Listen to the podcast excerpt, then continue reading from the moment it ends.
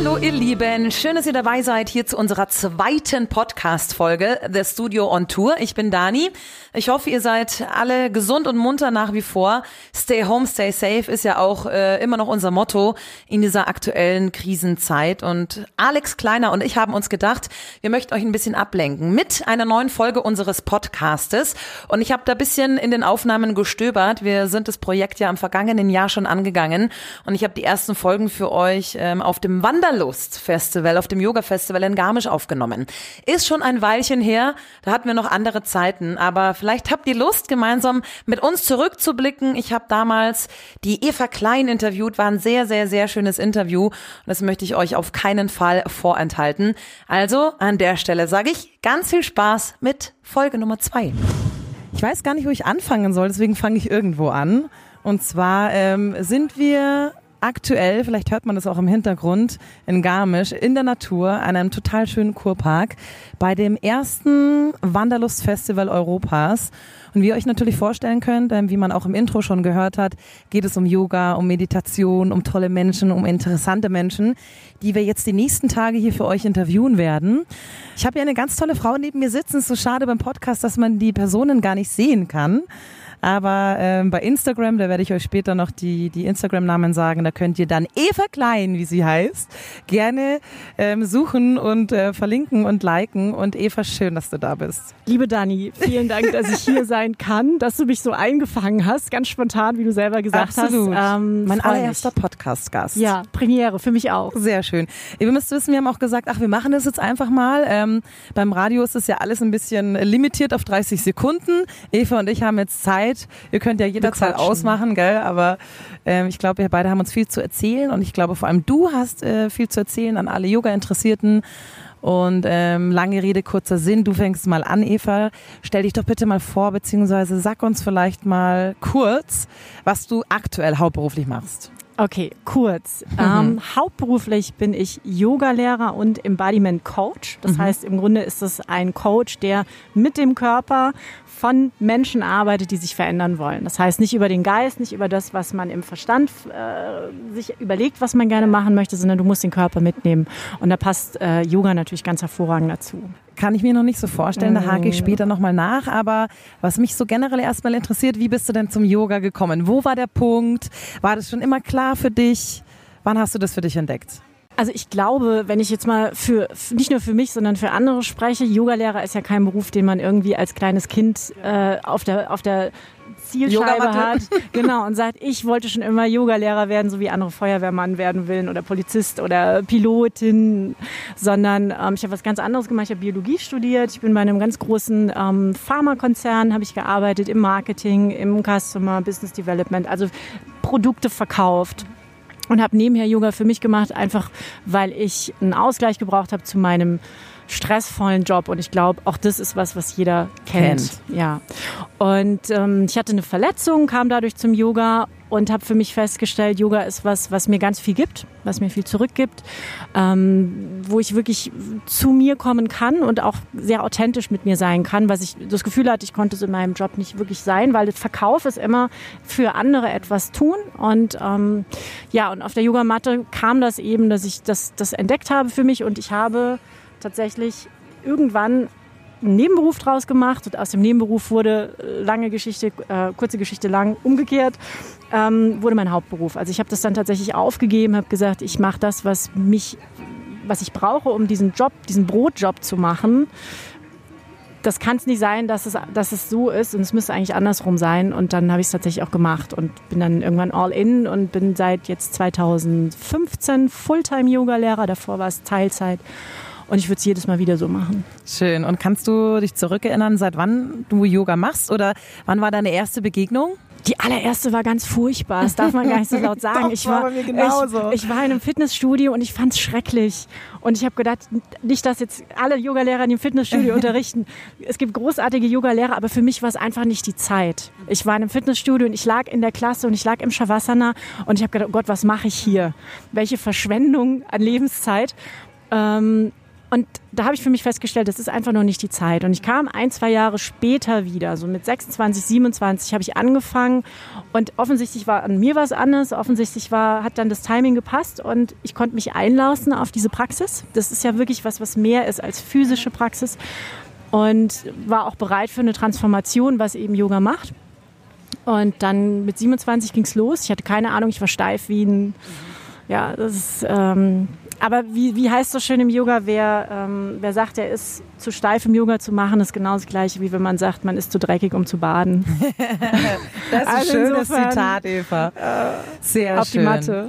Und ähm, gab es dann jetzt so in den letzten Jahren auch, äh, also gab es sicherlich, aber so die größten Hindernisse vielleicht, die, die sich dir so in den Weg gestellt haben auf deinem Weg ähm, bis heute. Meinst du in der Selbstständigkeit? Genau, in der Selbstständigkeit eigentlich als Yogalehrerin oder vielleicht auch so, weißt du, ich komme auch oft so an meine Grenzen, ich bin noch viel neuer dabei als du, dass man sich fragt, muss ich jetzt wirklich jeden Tag drei Stunden Yoga üben? Äh, muss ich den Spagat können? Muss ich, also man kommt ja irgendwann, vielleicht hattest du auch mal eine Zeit, wo du gar keinen Bock mehr auf Yoga mhm. hattest. Gab es sowas? Ja? Wechselt, regelmäßig, ja, ja. ganz ehrlich, regelmäßig. Ähm, das ist tatsächlich so, ich vergleiche das manchmal wie mit einem Koch, mhm. der den ganzen Tag für andere Leute kocht und ähm, wenn er dann zu Hause ist, dann macht er gerne alles andere, außer sich selber noch ein Fünf-Sterne-Menü irgendwie zu zaubern. Also, dass du für dich sagst, ich nehme mir das, was mir gut tut. Und das lernt man ja übers Yoga zu fühlen, was ist es, was ich heute brauche. Und ob das jetzt eine physische Praxis ist, Asana auf der Matte, ob das eine Meditation ist, ob das eine Atmung ist oder eben auch was ganz anderes, weil Yoga kann ja alles sein. Mhm. Yoga kann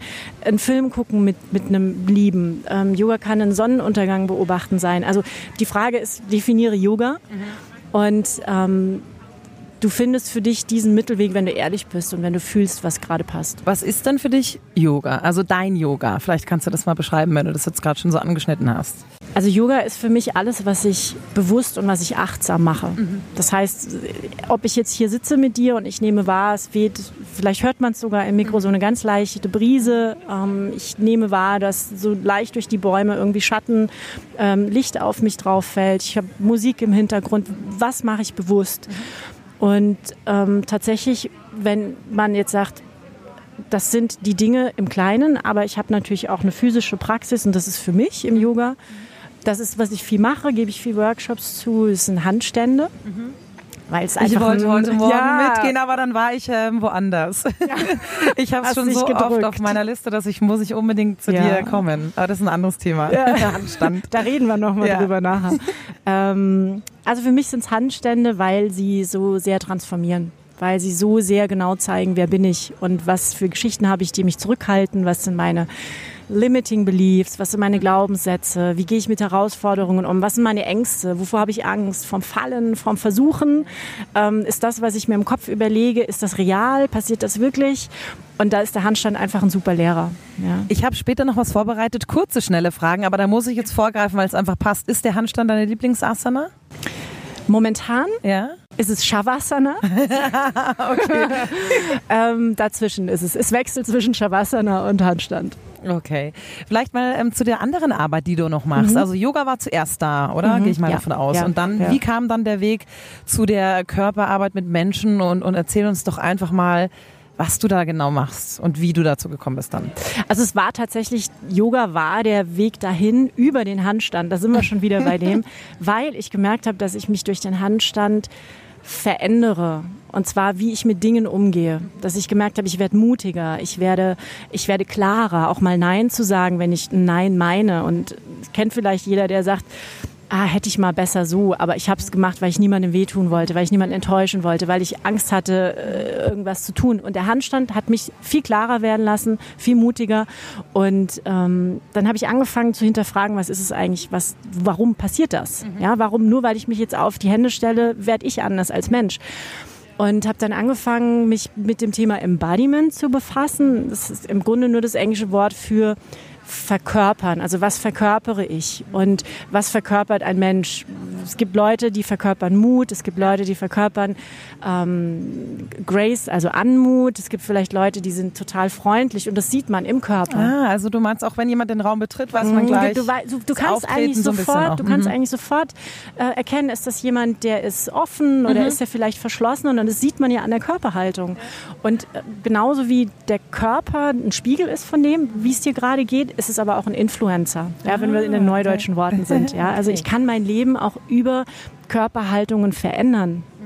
Und der Handstand hat es eben gemacht und ich habe dann, ich bin Naturwissenschaftler, ich wollte es genauer wissen, bin mhm. tiefer in die Materie rein und ähm, habe mich mit, mit ähm, Studien befasst, die mhm. was bewirken Power Poses. Ja, jeder kennt die Superhelden-Pose. Es hat sich herausgestellt, dass Menschen, die, die blind sind, die die nie gesehen haben, die machen das, wenn sie das Gefühl von Krieg Sieg haben, von Victory.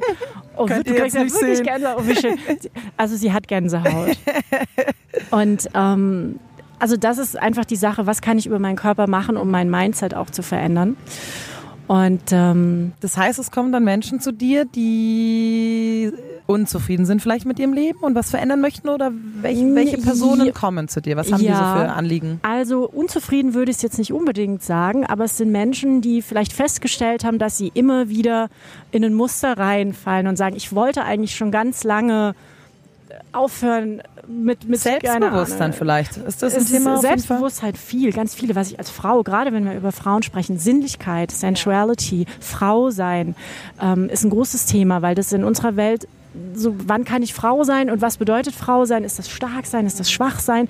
Was ist es überhaupt? Und so dieses eigene Frau sein erkunden. Und natürlich gehört ein Körper dazu. Ja, wenn wir uns überlegen, was, was wäre für uns jemand, der sich sehr sinnlich bewegt oder, oder, oder weich oder geschmeidig? Und das kann ich natürlich auch über den Körper erforschen ist das überhaupt was, was in mir drin ist oder woran ich arbeiten kann?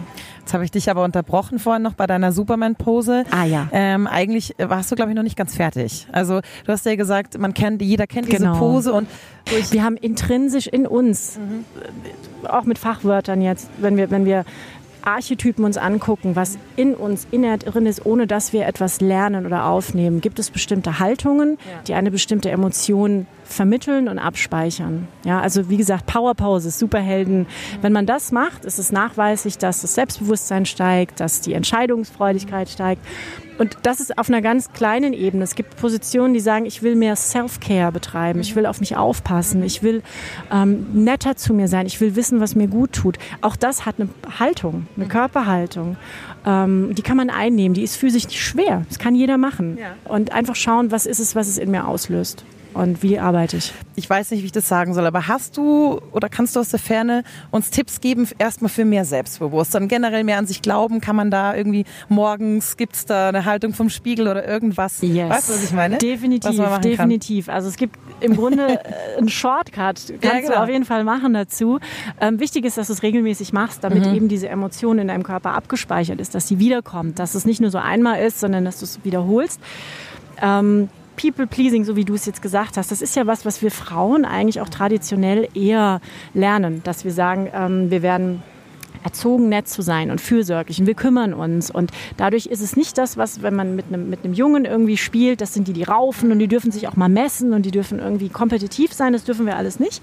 Und bei einer Gehaltsverhandlung geht es darum, für sich einzustehen. Ja? Also, dass man sagt, was bin ich wert und stehe ich zu dem oder mache ich mich vielleicht kleiner, als ich bin. Das heißt, es sind auf jeden Fall Positionen, wo du dich groß machst, die Arme nach oben nimmst, dich ausstreckst, deinen Brustkorb öffnest, dass du wirklich gesehen wirst. Und zwar für das, was du bist. Also wirklich die Beine breit, breit aufstellen, als machst du dich so groß, wie es geht. Taking up space nennt man das. Being seen. Und ähm, es gibt, gäbe mehrere. Also wir können da stundenlang können da wir noch mal einen extra Nein Podcast sagen lernen, Ja sagen lernen. Ist, das müsste man dann irgendwie machen, ja. dass man sieht, weil leider ist ja, wenn man drüber redet. Vielleicht gibt es irgendwann ein Video. Genau, wäre eine Idee. Wäre ja für dich auch vielleicht eine coole Sache. Okay, Eva, aber bleiben wir mal hier beim Wanderlust Festival und eher noch beim Yoga und bei dir. Ähm, was ist denn das, was dich so am meisten erfüllt am Yoga unterrichten? Ja, warum bist du hier ähm, diese Tage und, und was, was motiviert dich oder inspiriert dich vielleicht auch so generell an dieser Arbeit? Mhm. Ähm, da waren ja ganz viele Fragen. Ja, zu drin, viele. Ne? Journalistische, absolut schlecht. Ähm, Im Radio wäre ich jetzt schon durchgefallen. Ich versuche ich versuch's mal äh, zusammenzufassen. Also Wanderlust hat für mich tatsächlich eine ganz persönliche Geschichte, weil ich ähm, vor sechs, sieben Jahren bei Wanderlust war in den USA und habe währenddessen, ich habe das verbunden mit einer Geschäftsreise, da war ich noch mal im alten Leben, sage ich mhm. mal, und habe das verbunden mit einem mit einem Besuch im, im Office, im Headquarter und ich war bei Wanderlust und ich habe gemerkt, dass dieses Dortsein und dieses sich befassen mit sich selber und dieses Lernen, authentisch zu sein, was Yoga macht, was äh, aufrichtige Verbindungen schafft zwischen Menschen, dass äh, das dazu geführt hat, dass ich gesagt habe, ich möchte den Job nicht mehr machen. Mhm. Und Wanderlust war für mich so die Initialzündung, okay. I'm ready. Ja, und ich bin danach bin ich zu meinem Boss und habe gesagt, ich äh, mag das nicht mehr machen und wenn wir einen Weg finden, irgendwie zusammen da rauszukommen, dann ist gut.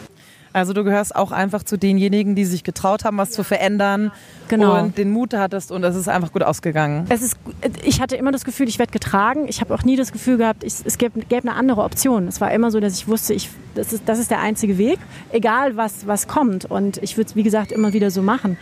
Ähm, und Yoga unterrichten, auch das, kleiner Exkurs, ja. ich wollte nie unterrichten witzigerweise, du, du, du nix schon. Bei mir war das auch so, ja. Ähm, mein damaliger Lehrer hat zu mir gesagt, das sind die, die es am Ende am meisten machen. Weil ich gemerkt habe, dass das, was es mir gibt, das Weitergeben, das, die, diese Intention, das hatte ich nicht. Ich wollte nie auf einer Bühne stehen, ich wollte nie irgendwie vor ganz, ganz ehrlich unter uns, hört ja jetzt hören ja nur wir beide.